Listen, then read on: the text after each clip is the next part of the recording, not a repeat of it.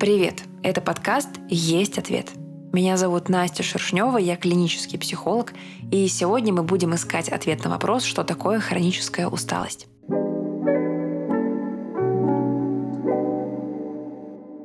Начну с занимательного факта.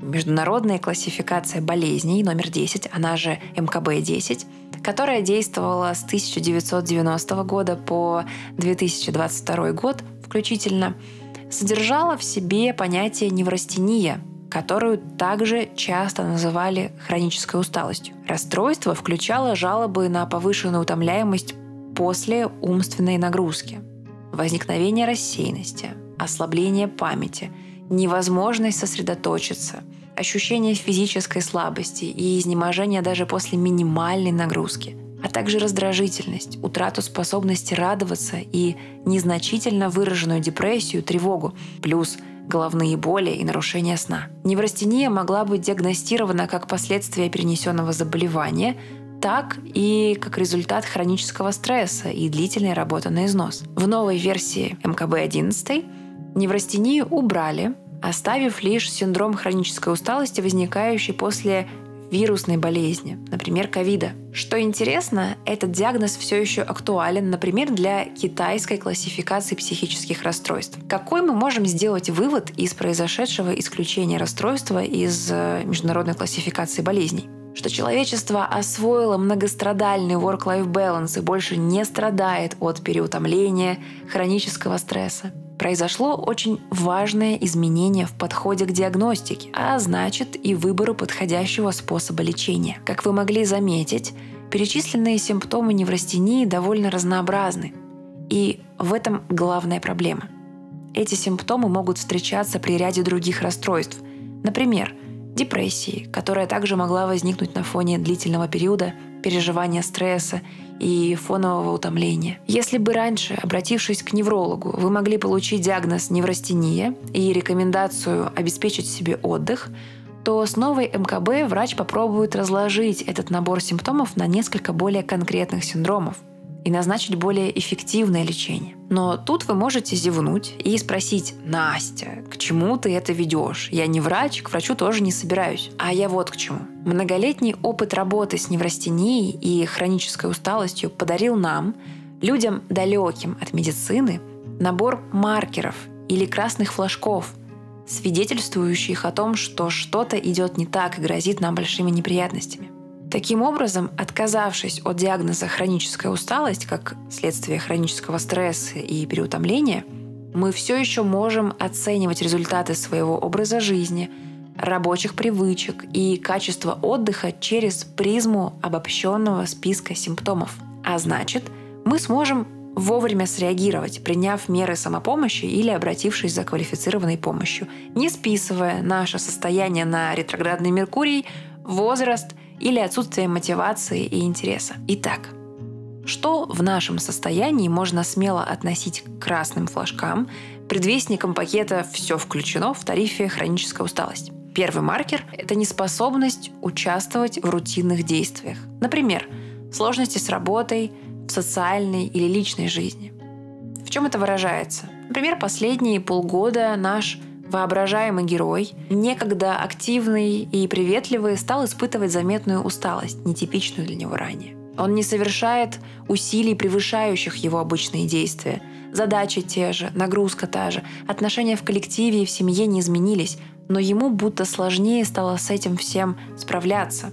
Труднее дается коммуникация. Он стал менее оживленным в беседе, а его эмоции стали менее разнообразными. Уходя в выходные, он ожидает, что к понедельнику ему удастся восстановиться. Но отдых не улучшает ситуацию. Здесь же возникает второй маркер – недомогание после физической, умственной или эмоциональной нагрузки. Он буквально физически ощущает, как его усталость растет и сбивает с ног. Возможно, он чаще начинает избегать ситуаций, которые даже не представляют для него какой-либо опасности – Просто ему необходимо уйти в режим энергосбережения, и он менее охотно включается в привычные для него активности, ведь после них он уже прогнозирует ухудшение состояния. Возможно, он становится более закрытым, чаще выбирает изоляцию или пассивную позицию в совместной деятельности. Третий маркер – сон не спасает. Если бы мы поговорили с ним о его самочувствии, то, возможно, узнали, что он часто засыпает с чувством усталости, но в результате полноценного ночного сна не чувствует себя лучше. Он продолжает испытывать ровно ту же усталость и подавленность, что и накануне вечером. Это три основных симптома хронической усталости.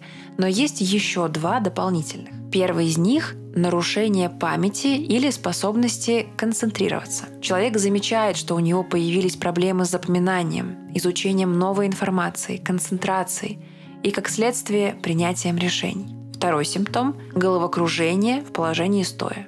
Это может быть легкое головокружение, когда наш герой встает из-за стола или заметное окружающим пошатывание, когда он стоит какое-то время. Я напомню, что данные симптомы относятся к синдрому хронической усталости, который по новым правилам врач может диагностировать в качестве последствий перенесенного вирусного заболевания. Поэтому вспомните себя в моменты сезонных заболеваний. Температура, слабость, болевые ощущения, головокружение и рассеянность. Все, что хочется в этот момент – покоя, попить и поспать.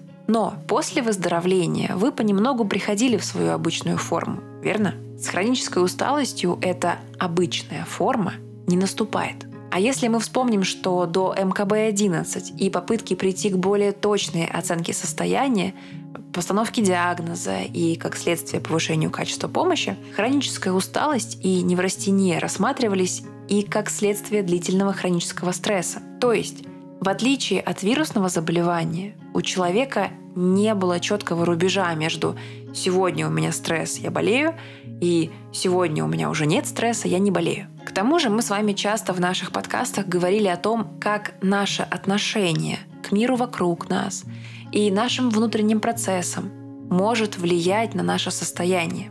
Итак, оценка себя как слабого, неспособного справляться с привычными задачами человека, которому не помогает сон и отдых на выходных – может сама по себе стать источником стресса и дополнительно усилить его. А это продолжит питать описанные выше симптомы. Цикл оценок, требований и состояний. Змея, кусающая себя за хвост. Возникает закономерный вопрос.